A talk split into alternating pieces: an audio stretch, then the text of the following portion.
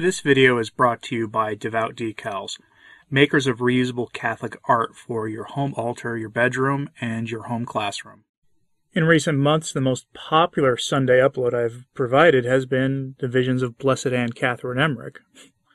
Go figure. so, here today I present to you the, as by request, the vision of Blessed Anne Catherine Emmerich of Abraham and Melchizedek. Here I think you will see things that resonate in our time, for our life as Catholics, for how we are to live as Catholics. And of course, as this is the stuff of private revelation, you're free to take it with a grain of salt or not believe any of it if you wish. That is your prerogative due to it being private revelation. But I will remind you that Blessed Anne Catherine Emmerich is a blessed of the Church, on her way to canonization at some point in the distant future, likely.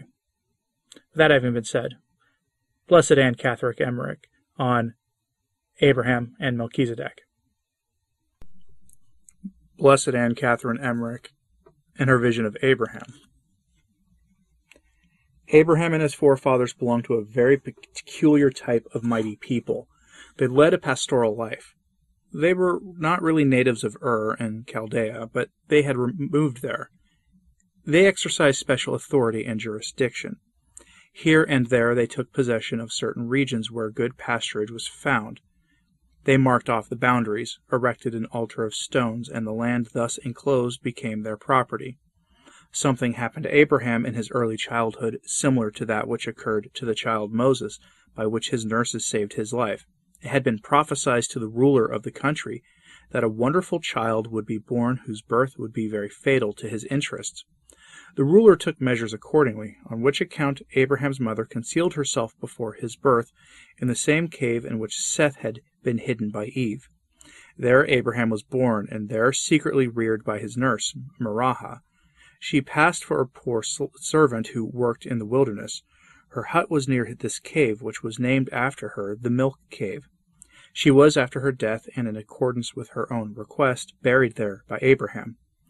Abraham was a remarkably large child. When on account of his unusual size he was of an age to pass for a child born before the prophecy alluded to, his parents took him home.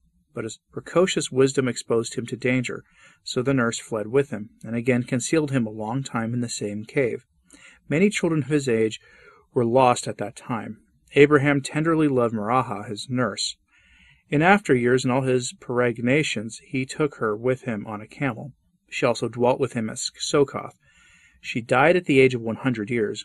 Abraham hewed out a tomb for her in the white stone, which, like a hill, enclosed the cave in which he was born. The cave became a place of devotion, especially for mothers.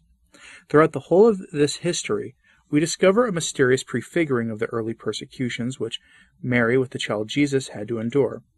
It was too in this same cave that they hid from Herod's soldiers when they sought the child. The father of Abraham received great graces from heaven and understood many mysteries.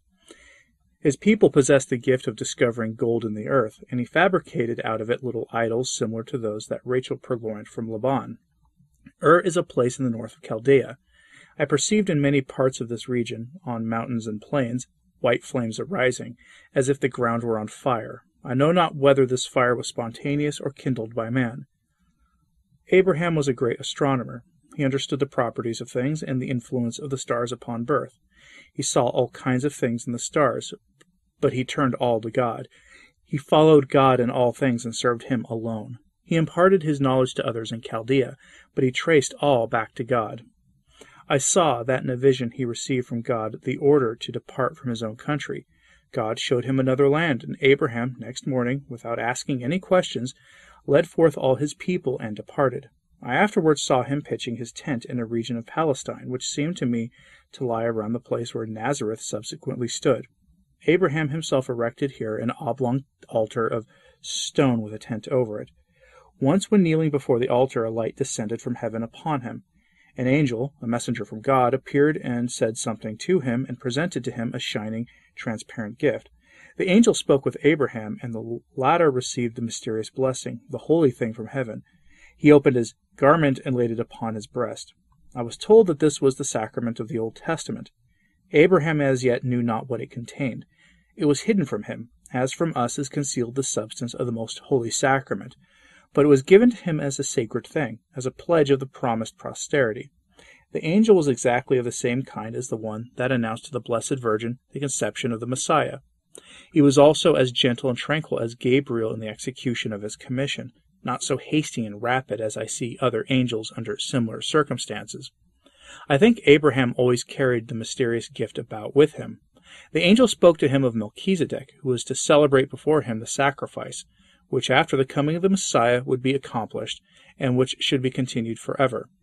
Abraham then took from a casket five large bones, which he laid upon the altar in the form of a cross. A light burned before it, and he offered sacrifice. The fire burned like a star, in the center white and the rays red. I also saw Abraham with Sarah in Egypt. He went thither in obedience to a command from God, first on account of the famine, and secondly to take possession of a treasure, which had been carried there by one of Sarah's relatives. The treasure consisted of triangular pieces of gold strung together to form a genealogical table of the children of Noah, and especially of Sem, down to Abraham's own time. It had been taken into Egypt by a daughter of Sarah's maternal aunt, who had gone thither with a pastoral tribe, some of Job's lateral descendants, who afterward degenerated into a wild state. She had there hired herself as a servant. She had stolen that treasure as later on Rachel did the gods of Laban, the genealogical table was made like the scales of a balance hanging on cords.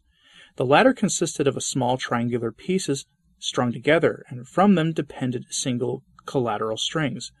On the gold pieces were figures and letters denoting Noah's, and especially Sem's descendants. When the cords were let down, the various pieces all lay together in the dish. I heard, but I have forgotten, the number of shekels, so the sum is called, to which the whole amounted.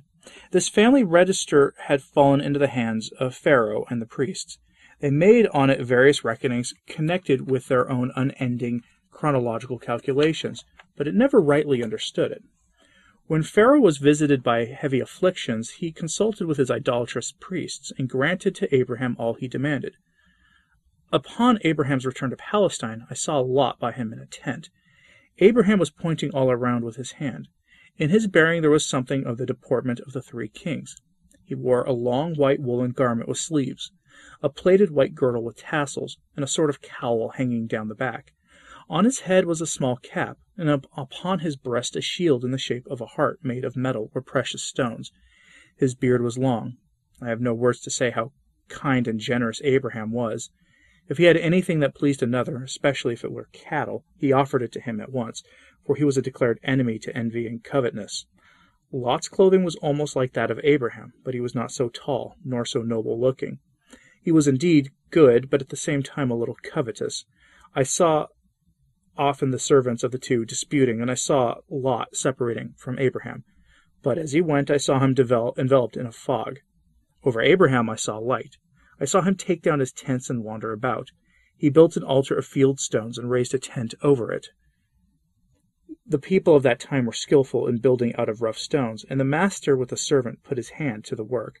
The altar just mentioned was in the region of Hebron, the subsequent dwelling place of Zacharias, the father of the Baptist.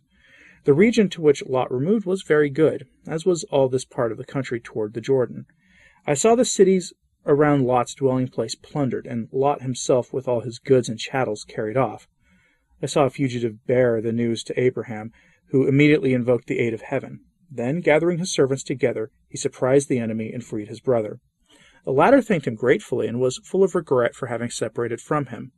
The enemy and the warriors in general, especially the giants, were not clothed like Abraham's followers. Their garments were narrower and shorter. Their dress was in many pieces, covered with buttons, stars, and other ornaments. The giants were extraordinarily large people. They brutally and insolently carried off all they could lay their hands upon, but they were often obliged to yield their booty to others who plundered them in turn. So, what did you think of this? Is this just an interesting reflection for Sunday? Something that gives you more insight into the church and our faith? Let me know in the comments what you thought of all of this. And uh, like and subscribe if you can. It really does help. And share this on social media if you can, if you think this will help others. It does help the channel when you do that. I personally found this to be very interesting to read. Blessed Anne Catherine Emmerich's visions have always been interesting, well beyond what she had to say about the three days of darkness and other things. But I'm curious what you think, so let me know in the comments what you think about all of this. And as always, pray for the church. I'm Anthony Stine. Ave Maria.